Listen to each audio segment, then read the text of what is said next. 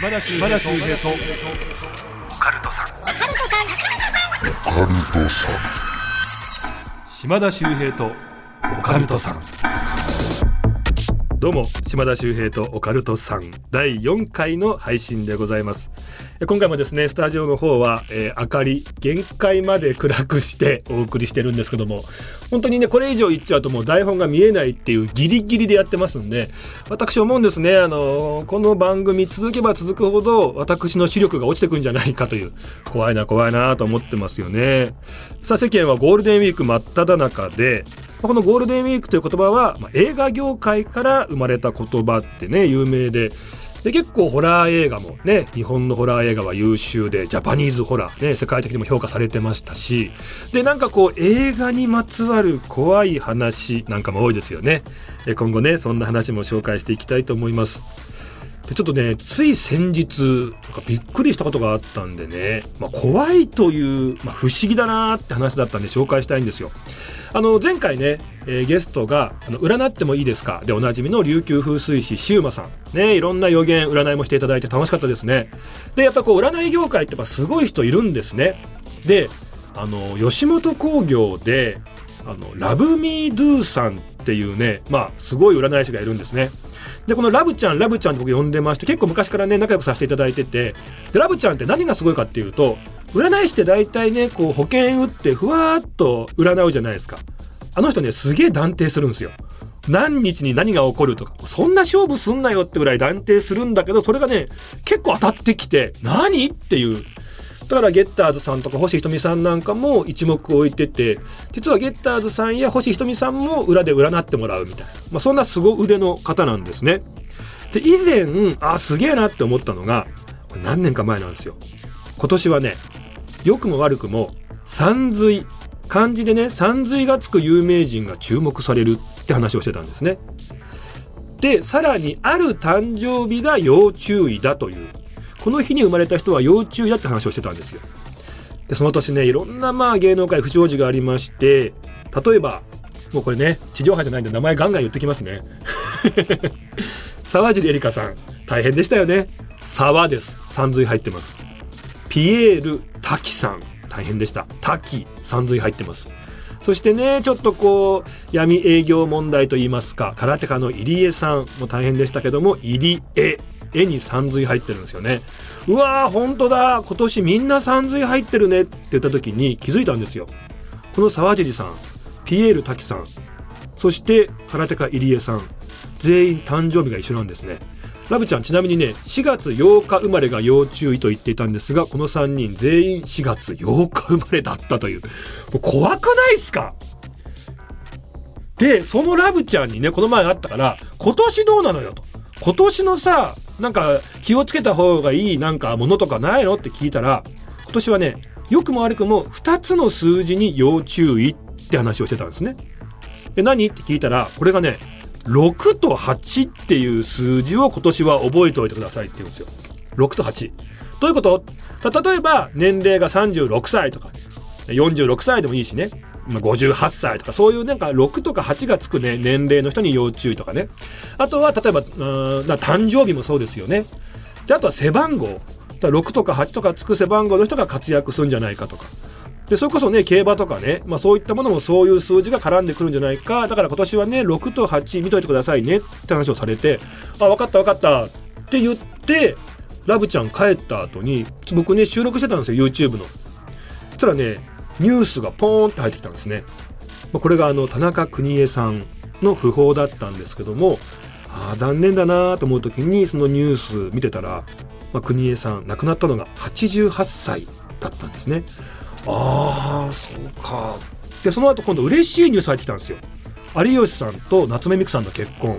あ嬉しいなと思ってニュース見てたら有吉弘行46歳と夏目美久36歳が結婚。うわー6だ！って言ってたら女性スタッフさんが一人ねうわーって悲鳴上げるんですよ。でどうしたの？って聞いたらちょっと夏目美久さん誕生日8月6日生まれです。っていう。何ここまでこうなっちゃうってすごいねって話をしてたのでまあねこの占いまあ当たるんであれば今年ね例えばテナントレースでね日本シリーズを、ま、戦う日本一になるチームのねところの監督が、まあ、6とか8とかねつく背番号の監督が優勝したら面白いなと思ってすぐ調べたんですね。ただねあの監督って結構80番台多いんですよね。ジャイアンツの原監督も83番とかあるんですけどもでもねこうよく見てったらドンピシャな方がいましてパ・リーグはねロッテの井口監督がまさに6番なんですよ。背番号ね。でセ・リーグは阪神の矢野監督と広島の笹岡監督が88番。というわけでねまあ今年のね10月くらいですか日本シリーズ。ロッテ対阪神もしくは広島。でねこのいずれかのチームが日本一になると非常に綺麗な 終わり方になるんじゃないかななんて僕は期待をしております皆さんぜひね6と8注目してくださいちょっとごめんなさいね長くなっちゃったんですけどもただ僕の今日長い話したらもったいないんですよ僕が今ね、本当に、僕がだけじゃないですけど、業界が一番すげえぞと。こいつやべえぞっていう方が、もう今、申請と言ってもいいですよね。現れてまして、お忙しい中、今日来ていただいてるんですね。なんと今回のゲスト、シークエンス、早友さんなんです。いやー、ちょっとね、この方、今ね、霊が見えるということで、もう引っ張りだこ。で、本当にね、僕らが今まで分からなかった例とか不思議体験に対してすごく分かりやすくロジカルに説明してくれるのでめちゃめちゃ腑に落ちるんですね。ぜひ皆さん今日は楽しみにしてください。今回そして次回その次ぐらいまでなんとか引っ張りたいと思います。えー、島田秀平とオカルトさん今回はシークエンス早友さんがゲストです。皆さん最後までよろしくお願いします。島田秀平とオカルトさん。というわけで今回のゲストをお迎えいたしましょうシークエンス早友さんですよろしくお願いいたしますいや忙しいですよね。いや、忙しいっちゃ忙しいですけど、オープニングであんなすごい話されたら、そんなすごいことないですよ、僕。違う違う違う違う。もう、まずじゃあちょっとね、皆さんに、もう、もう、もう、もうご存知かと思いますけども、紹介させていただきますね。えー、吉本興業所属のピン芸人さんなんですね。はい。まあ、シークエンス早友っていうから、なんかシークエンスっていうコンビの早友さんって思う方いるんですけども、そうですね、違うんです。これ全部で芸名なんですよね。そうです。あの、シークエンス早友というピン芸人でございます。はい。えー、これね、もうすごいんです。霊能力がね、もう終わりでして、楽屋ではね、もう霊視をしてほしいという先輩芸人さんたちが常に列を作ってる。ああ、そうですね。今、あの、ソーシャルディスタンス取んなきゃいけないんで、ものすごい長い列になってますけど、すごい距離取ってるんで、みんな。そうね。はい、大体そうですよね。あの、1メーター、2メーターぐらいこう離れてね。離れないといけないんで。でね、本当にもう、迷惑しかかけてないです。このソーシャルディスタンス問題ね、はい、結構この僕の占い、手相業界大変で、やっぱり手相見る時もソーシャルディスタンスってなると、はい、2メーター離れたところで手出されるんですよ。はい。そうですね。俺もう本当双眼鏡買おうかなって思うぐらい。見えねえよっていうね。だからこのアクリル板今目の前にあるんですけど、こういうふうなこととかしか無理ってことですよね、そうそうそうアクリル板あればいいんですけど、はい、ね、離れてる場合ってやっぱりね、ちょっと近づいてお手をどうぞってこといかないので。はあ、スピリチュアル界に迷惑をかけてますね、コロナは。いや、もういろんなところに迷惑かけてますよ。でね、まあ、ほんまでっか TV、ダウンタウンナウなどもうね、テレビ番組、あとね、やりすぎ工事もそうですけども、数々の芸能人ね、霊視もされてまして、ですごいですね、今、女性自身でコラム、はい。ポップな心霊論。はい。連載中なんですね。そうですね。もう、えー、っと、大体芸歴と同じなんで、6年、5、6年連載してます。あ、もうや、そんなやってるんですね。そうですね。もう随分、本当に何の知名度もない、まあ、フォロワーで言うのも変なんですけど、多分ツイッターのフォロワーが300人とかの時に拾ってくださってそれでそこからずっと連載させてもらってて。でもその方もじゃあ先見の明があったってことですよね。そうですね。特に僕の先輩の大宅っていうコンビの大さんっていう先輩があのすごい押してくれてこいつお化け見えるから拾っといた方がいいとしてくれてそれきっかけで連載できるようになりました。であの毎回会うとね自己紹介してくれるんですけども、はい、毎回なんか心霊第7世代のシークエンス早友ですそうですね。って言ってくるんですけど、はい、あれごめんなさい毎回ちょっとイラッとするんですけどいやいや、だって僕でちょょうど第7なんで。ちょっとごめんなさい、はいお笑い第7世代はね、はい今ほら霜降り明星とか、はい四千頭身とかね、はい花子とかい、ますねい。やそこはわかるんですけど、はい心霊第7世代ってことはないんですよ。いや、違うんです。ぼら心霊の方が全然歴史古いですいやから。だだってだだ,、はいだとすると、はい第6とか第5とかいたのかっていうことになってきたりもする。いますよ。だって第一は卑弥呼ちょちょっとごめんなさい。え？じゃないですちょっか。とごめんなさい。ちょっとごめんなさい。ちょちょちょちょ無理無理無理無理。いや、卑弥呼からですよ一回ちょっといや無理無理、はい無理だって。卑弥呼じゃないですかって言ってももう無理なんですよ。いや、第一も第一ですから、卑弥呼は本当に。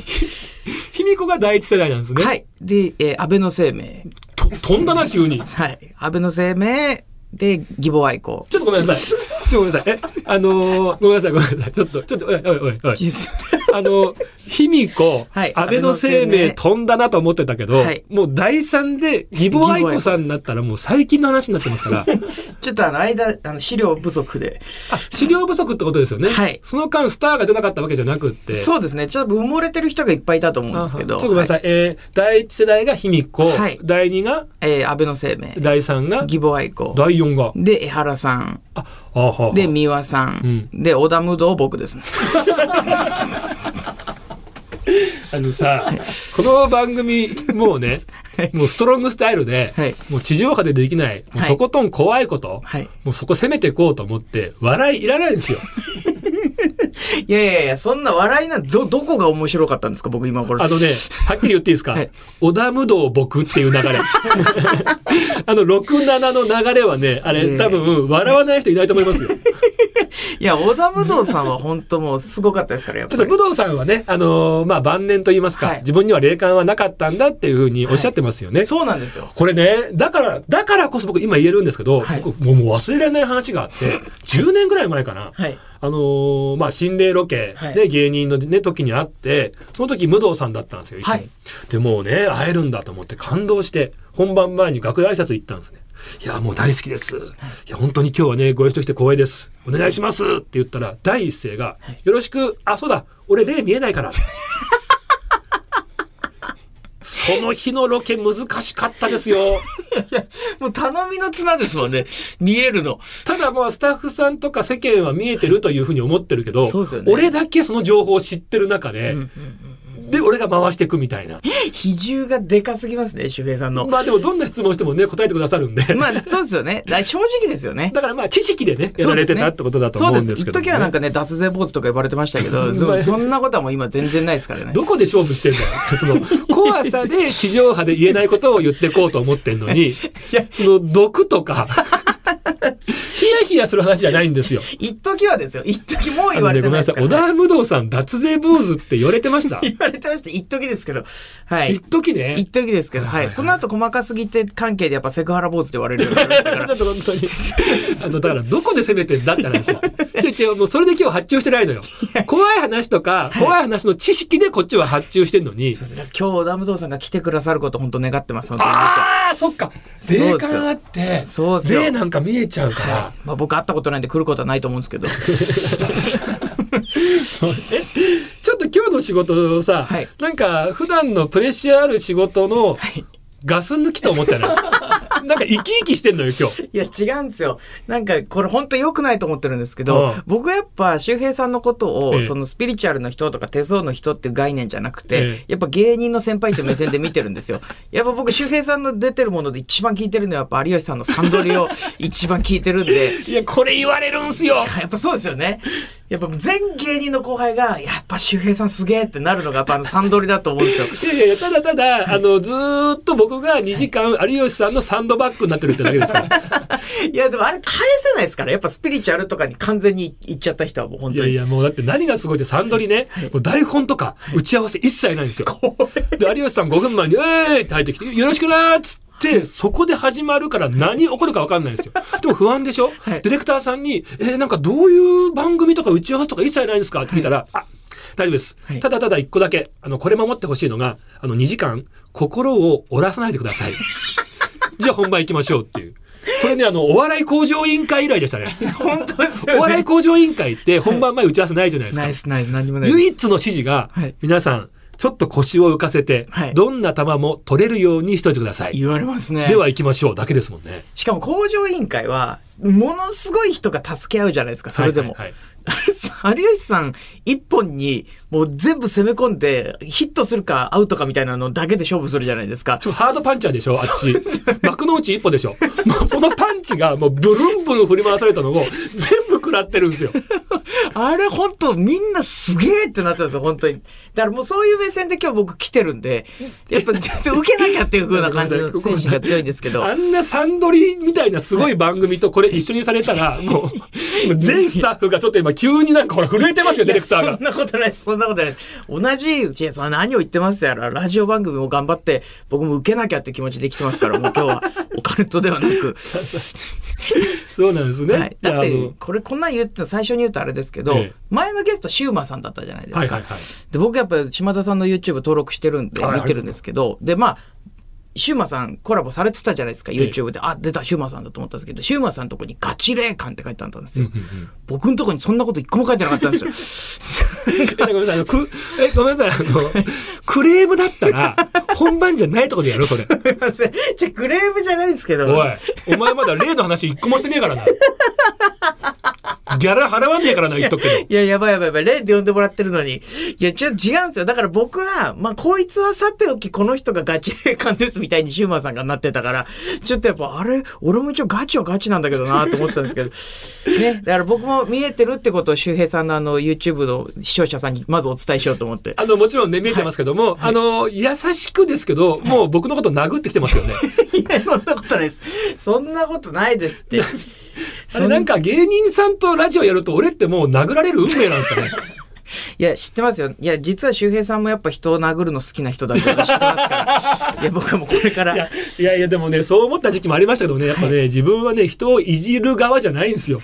そんなことができなくって、はい。やっぱみんなそこ憧れるじゃないですか。そうでもこういじれる人ってもう選ばれしもうセンスの塊の有吉さんとか、はい。はい。だから面白いし愛情があるんだけど、はい。下手なやつのいじりほどひどいことないじゃないですか。見てらんないものないですよね。本当に。なんか、ゆライブの MC さんとかで。そうそう憧れちゃってねそれにね、はい、ネタで結果残すと大概劇場で MC をささせてもらえるじゃないですか。で、もう本当見てらんないなっていう人って結構いるから、ああ、これ本当向いてる向いてないって本当にあるんだろうなっていうの本当も。もう言いたいだけだから、はい。おい今日もお前気持ち悪いネタしてたなみたいな。ど んなそれいじりなんだよみたいなね本当ですよね。ええでも、あれ、月の収入400円とかしますからね。ああそんな MC バンバン回して後輩いじりまくってんのに収入はもう月400円とか1000円のやつとかいっぱいいるんで、もう本当そんなやつは二度といじるんじゃないと思いますけれども、はい、本当ごめんなさい、うちの神保町の若手芸人の皆さん。すいません。あのねすごいですよ今ねとてつもないことが起きました、はい。あの僕だけ今イヤホンしてんじゃないですか、はい。あの温厚なディレクターから、はい。そろそろ例話お願いします。もう聞いたことないトーンで。はい。あの、本当に、あの、皆さんごめんなさい。僕は周平さんと楽屋でお化けの話したことないです。一回もないんですよ、あ本当に。るね、あのまあほら階段のね、はいまあ、みんなでこう階段大会とかだったりすると、みんなもうね、もう楽屋で、はいこの前こんな話あってさとかそうなんですよねねみんなそれ話してるけども、まあ、僕らはもう全然違くてなんかゲラゲラ笑ってるからなんかあいつらうるせえなみたいな そうなんですよね。僕のモノマネ聞いてもらったり、あと僕の溜まってる鬱憤怪談師の悪口を周平さんに聞いてもらったりとかすることもありますし。あれ？おかしいのあれ？今日のゲスト早友さんと思ったらあ違ったかあーごめんなさいあ今日のゲストミスター都市伝説の関さんでしたっけ？そろそろ怪談の話しないと怒られるからね。これほら見て、苦笑いだから。この向こうが危ないよ。ね？もう地球が終わりに向かってるからね。本当に。あれ関さんラーメン屋さんやってるんですか今？ちょっとごめん、セリフを忘れちゃったんですけ。やる、お笑いやらなすぎました。はい。日本放送のオカルト情報報道部に忍者がいます島田秀平とオカルトさん半分以上時間経過しております はい、お化けの話し。お化けの話しましょうよ はい。あの霊が見えるっていうまあもうとてつもない才能をね持ってて、でお父さんもなんですよね、パパ友さんなんつってそうですね。YouTube の方もね出られてますけど、はい。これいつぐらいからなんですか？えっと、これは小学校3年生の時からですね。覚えてます、はい、最初のきっかけっていうか。えっと、きっかけは僕が殺人を見たのがきっかけで、で、えっと、僕ん家は貧乏だったんで、あの、3階建てのアパートの3階だったんですけど、うん、目の前が結構でかい高層マンションだったんですよ。で、まあ本当まあまあの金持ちの人しか住まないみたいなとこで、で、うちのベランダの正面が高層マンションの玄関なんですけど、うんで、夜中寝れないで、まあ当時携帯とかもないですから、ただぼーっと天井に眺めてた時に、外からうわーって声が聞こえて、なんだろうと思って、あのベランダの方までガチャって出てったら、頭に包丁が刺さった状態のスキンヘッドの人がバーって出てきたんですよ。で、この人生きてる人です。で、生きてる人でただ逃げ回ってて、後ろからもう一回り身長がでかい男の人が追いかけてきて、うん、で、なんか非常階段バーッと降りて、あの、臨時駐車場みたいなのがあるんですけど、うん、そこまでバーッと追いかけていって、あの、後ろの人が追いついて、その刺さってた包丁引っこ抜いたんですよ。ええ、で、これ、ものすごいグロい話なんですけど、声をこれ以上出してほしくないから、喉を刺すんですよね、最初に。うん、で、そのまま倒れて、そのままもう何回か刺してっていう時に、多分意識が薄れていく中で、そのスキンヘッドの刺されてる側の人が最後に見てたのが僕だったんですよ、こうやって。うん、で、まあ、うちのアパートの人は何人か多分見てたらしいんですけど、ベランダから。最後に見たのが僕で。うん、で、えー、お袋も気づいて、入いなさいって言われて入れられて、まあ、寝たか寝てないか分かんないぐらいで朝になって、起きて分かったんですけど、ここにその刺されたスキンヘッドのおじさんと顔があったんですよ。顔の横に、なんかもうふって、はいそうなんです。左の肩の上に顔がでもなくなってますよね、もちろん。これはなくなってます。はい。で、まあ、身長も僕子供なんで、向こうの方が全然高いんで、まあ、桃下ぐらいはもう下に埋まってるような状態で、こう、ブラーンとぶら下がっていて、そこから1週間一緒に生活したんですよ。ずっと一緒に生活して。なんかいるなみたいな感じで。そう最初もパニックでしたけど、うん、なんか、まあ、トイレも風呂も飯もずっと一緒なんで慣れるしかないと思ったのとあとおふくろはやっぱ見えないんでなんか何も言ってくんないんですよ。なんかギャーギャー泣きやめてわーってなってもいい加減にしなさいみたいな感じなんで。ごめんなさいってなって普通に生活してて1週間経って親父に「お前それ自分で取れないのか?」って言われたんですよ。え急に？はいで、最初はやっぱライオンのように一旦ほっといて自分で取れるかどうか試すみたいな一週間があったらしいんですけど。ちょっとこうね、谷底に落として、はい、我が子をちょっとね。這い上がれるかみたいので、うんうん、でも一週間経って、ああ、このままじゃやばいなと思って取ってくれたらしくって。お父さんはじゃあついてになってずっと見て分かってたってことなんですね。みたいです。はい。別に一週間経って見えたわけでもなくて、で、えー、取れないって言ったら、まあ、じゃあ取ってやるよって言って取ってくれて、そこからまあ自分の見えてるものがお化けと生きてる人とっていうのがあるんだなっていうのは分かるようになりました。えお父さんがじゃあそういう例が見えるんだなっていうのが分かったのもそのタイミングなんですか、はい、そうです。あへえ、じゃあ、ダブルでびっくりというか。そうですね。で、もうプラスでこれでびっくりしたのが、多分、それより手前も見えてるんですよ。えどういうことですか？っていうのが、えっと、僕これ持論なんですけどお化けが最も見えるのは子供とお年寄りなんですよ。うん、これなぜかというと死が近いからなんですよね。今まで死んでた人たちとこれから死んでいく人たちなんで、はあ、死が隣り合わせにある分なんか見えやすくなってるんだろうなっていうのがなんとなく見ててそう思うんです。確かに子供の時見えるとか、はい、あそうですそうです。二十歳まで見えなかったらどうとか、はい、よくアイドルさん女優さんとかでちっちゃい時見えてましたっていう方いらっしゃるじゃないですか、っていうのは多分徐々に見えなくなっていくんですよ。なるほど、はい、っていうのはお母さんとかお父さんが変なもん見てたら何言ってんの？とか、いないいないいないとか、見えてないよ、あなたが見てるのは変なものなんだよっていうふうに伝えて軌道修正し始めるんで、だんだんだんだん、あの、人間というかリアルなものしか見えないように脳みそが変わっていくんですよね。はい、が、僕は、お化けにわーって手振ったりとか、こんにちはって言うと一緒になって親父が、ああ、こんにちはって手振ってたから、多分普通のものだと思って成長していっちゃったんで、うん、だからお化けだって思ってなかったんですよね、多分。これがおかしなものなんだっていうような固定概念を植え付けられなかったから、はい、そのまま育てたっていう。そうなんです。で、これがおかしいってなったのがその殺人見たっていうのがきっかけなだけで、多分見えてたのはもっとちっちゃい時じゃないかなっていうふうにもそこで気づきました。いや、なんか今の一つの話の中にもすごい腑に落ちる点がめちゃくちゃあって。いや、ごめんなさい。それで、まあ今なんかね、いろんな芸人さん、タレントさんが見てくださいよってくるわけじゃないですか。はい。そうするとやっぱもう見えちゃうわけなんですよね。生き量とか幽霊とか。そうですね。これ、まあ、本当に見えるは見えるんですけど、これ本当ただの自分の悩みというか、うんうん、誰も悪くないです。っていう前提で聞いてほしいんですけど、はいはいはいまあ、生き量って何が見えるかっていうとその人に何がついてて何を思っててその人がどんな人間性でとか、えーっていうのがざっくり本当なんとなくわかるぐらいのものなんですけどそれを、えー絵に描いてテレビでお送りするっていうのをやらせていただいてるんですがやっぱり芸人の方以外あんまりちゃんと言えないんですよ。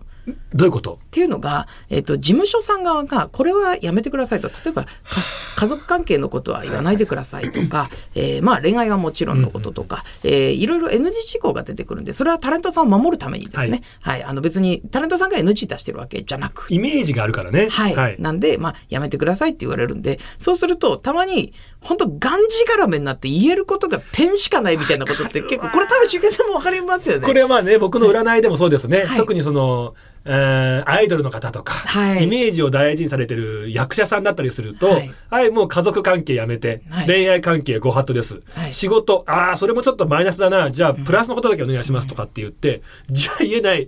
でも、タレントさんそれ知らないから、はいえ、もっと教えてよってなるけど、はいそれ今もう事務所から NG 出されてるから、こっちだって言いたいけど言えないのよっていう。そうなんめですよ。ちゃめちゃ裏側の話してます。めちゃくちゃ本当に、ど裏側の話ですけど。だから大体収録終わった後なんですよね。楽屋とかでがっつり話してっていうところで納得してもらうっていう。でも、その他大勢皆さんに見ていただいてる時には、なんかあいつすげえなんか上辺しか言われねえなみたいな。そうなんですよ。本当にその通りで、まあ、視聴者の方はもちろん、まあ、スタッフの方も何人かは結構期待して見てくださってたのに、あなんかあんまそうでもないなみたいな感じで終わっちゃって、で、今しかも、そのコロナで終わった瞬間にバラバラに帰んなきゃいけなくて、あの、ちょっとお話ししてはけるっていうのができなくなっちゃったんですよ。だから、あの、向こうの演者さんからしても、なんかそんなに腑に落ちないというか、ちゃんとしたこと言われなかったなってなっちゃうんで、いや、あんまり見えて、分かっちゃう、まあ、全部分かるわけではないですけど、いろいろ分かっても伝えられないっていう歯がゆさはありますね。まあね、あの結局それやっても使えなくなるし、そうなんですねで、それをね、取る時間も無駄になるし、はい。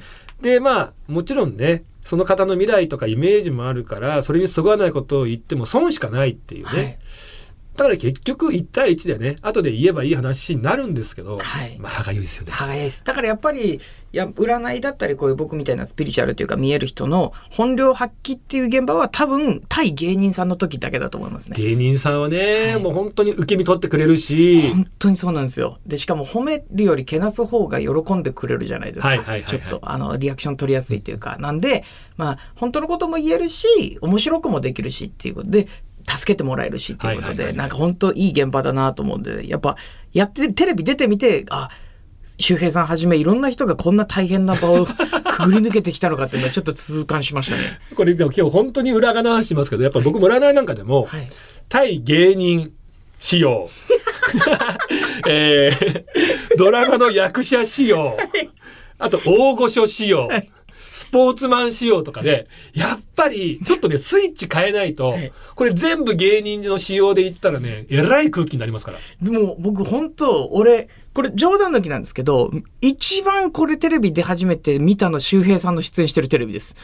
勉強になりました？めちゃくちゃ勉強になりました。もう本当わら神様の時と別の時とで全然違ったりしたんでああなるほどこうやってやるんだっていうのめちゃくちゃ勉強しましたね。ただこれも悩みで、はい。あのーぱりそういうふうにしてしまうことがなんかこうふわふわしてたりとか、はい。ブレてるように見えてしまうあじゃないかとか。ねね。なんかやっぱりいつも変わらないうん。誰に対してもっていう風なやってた方が本当はいいんだけどなっていうでもなんかできないっていう葛藤をねすごい抱えてやってるんですよ。本当にそうなんですよ。アイドルの方呼んでもらってねスタッフの方がちょっとビシッとなんかいつもみたいにバーって言ってくださいよとかって言われて「はい」っつって。で男性がとかワード出ただけでめちゃくちゃブチ切れられたことありますからね。この前ねあの同じような話をね、はい。鬼越トマホークともしましたね。もうね発注が来ると、はい。とりあえず喧嘩して相手をねあのいうかこう毒は入ってるみたいな、ただもう NGNG がもう向こうから出したやつがダメダメになって、結果最後 OK になったやつがめちゃめちゃ弱いと。お前本当はいいやつらしいなぐらいな。まあだから結局あのー今彼らがたどり着いた一つの答えは、有吉さんからのそれこそアドバイスでもあるらしいんですけど、まあちゃんとそうだったらもう LINE を超えられないんだったらやっぱりこれは断るっていうこともあこれはもう長い目を見た時に自分の損になるからそれをちゃんと選択肢に入れた方がいいぞって言われて今この前彼らは僕の目の前ではい。断ってました、この前断ってました。いやそうか。有吉さん第一人者ですもんね。そうだからあの時もやっぱりそのニックネームあだ名があった時に、はい。多分その葛藤あったんじゃないですか。ありましたよね。ねえだって有名ですもんね。あの極楽の加藤さんが。なんか加藤さん MC の番組で有吉さんゲストで出られてもう一人のアイドルか女優さんの方にあだ名つけたらその方が大号泣しちゃって、で加藤さんがあ「謝りに行くぞ」っていうふうに言って一緒に謝りに行って加藤さんすっごい頭下げてるのに有有吉さん一回も謝んなかったっていうのを 聞きましたそうなんですよね。そう。そうなんですよね。悪いことをしてるっていうのが全くないっていうことだからでも切れ味すごかったっすもんね。だから本当に有吉さんの言うと通りだと思います、はいはい。だってお仕事ですもんね。そうそうそう。そうだからなんか本当にアイドルの方はもう本当心霊とかとコラボするときは何を言われてもいいという覚悟でオファーしてくださいっていうことだけ本当伝えたいです。これ今日聞いてる方どこまでついてきてこれるっていうか オカルトさんっていうか今日なんかごめんなさいね。半分ぐらいなんか普段の仕事の愚痴を言い合ってる回に。いやごめんなさい。あのマニアックな2回目からは本当すごい心霊のがっつりいきましょうね、はい完全オカルト。大丈夫ですかね、はい心霊の話しかしません。今そのさっきね、い。そろそろ例の話しろよって言ったディレクターさんがはい。向こう側で、はい。あの丸はい。の合図出したんですけど、はい。普通丸ってこう大きな丸じゃないですか、はい。すっごいちっちゃい丸みたいな。あのお金のマークぐらいの。俺あのラジオで OK マークであんなちっちゃい丸見たことないんだけどこんなにミミートボールぐらいの丸出しましたよ。やっぱりこんなにやっぱオカルトの話しないと思ってなかったんでしょうねやっぱでしょうね。いや僕もだから頭ぐらいでねオープニングで早々にあったわと思ったらこれ行きましたもんね。行きましたね。もう30分くらい行っちゃいましたもんね。ちなみに僕がね有吉さんに昔つけられたあだ名、はい。これもうテレビでも言えなかったんで初めて言いますけど、はい。これ伝わるかな？はい。小笠原の成り代わりって言われました、これ伝わるかな？俺は吉本なんでわかります。そうそう。なんか当時というか僕が出る前に あの吉本のね小笠原さん、小笠原正也さんっていうすごいね知らないんですね。はい。あのまあこうね頑張られてる占いの方いらっしゃったちょっとなんか不祥事で まあまあでそのタイミングが重なってたんですよ。だから僕がちょっとこうやりだしたタイミングが、はい。だからお前は小笠原の成り代わりって言われわあ面白いなこれしかも有吉さんって俺あだ名も僕も死ぬほど好きなんで有吉さん、は見てると思うんですけどその人よりさらに悪いことを言って実は言われてるタレントさんは上にしてあげるっていうのがよくあるじゃなですか。はいいはいはいはいだからやっぱり小笠原さんがもうどんだけ悪いかっていうのを言ってますよね。周平さん。でしょうねだってもし小笠原さんがそれ普通に聞いてたら「ええー! 」急に急にですからね、はい。はい、いや面白いなやっぱり。すいません本当に。ちょっともうあ OK がもう OK のもう丸がさっきよりもちっちゃくなって、すいません。2ミリぐらいの今丸出されましたけども。すいません怖い話します。はい。すいません本当に今回は僕から皆さんに本当に、えー正式に、えー謝罪させていただきます、えーうちの早友が申し訳ありませんでした。した。えー島田秀平とオカルトさん。そろそろ今回はお別れの時間 そうですねあのまあ次回と次次回はい。を皆さんぜひそこね、えー聞いといていただきたいっていう。はいお願いします。で一個だけでも心霊話。まあ一応そっかきっかけで話してもらったんだけどあのフリートーク部分との温度差がありすぎたんですよね。そうですね。そうですね。はい。どうもうどういう感情であれ聞いたらいいんだろうっていうね。すいません。本当落差がすごかったですけども、まあ、一応そんな話もありましたね。はい。ぜひ皆さん次回もその次も楽しみにしていただきたいと思います。この番組、えー皆さんからのあなたからのメールお待ちしておりますあなたの周りで起こった不思議な出来事地元で囁かれているオカルト情報島田秀平に聞いてみたいことそしてシークエンス早友さんに、えー聞いてみたいことゲストに呼んでほしい人など、えー皆さんぜひね送ってください。宛先は OCT アットマークオールナイトニッポンドットコム OCT アットマークオールナイトニッポンドットコムです。皆さんよろしくお願いいたします。ちょっと本当次回頼むよ次回は頑張ります。はい。はい次回は頑張りますって頑張ってないみたいな言い方になしました。ただごめんなさいあの頑張るより楽しいが勝っちゃったんでちょっと今次回は。怖いね怖いよ頑張ります。はいお願いいたします、えーシークエンスはやともさんには次回もお付き合いいただきますありがとうございましたありがとうございました。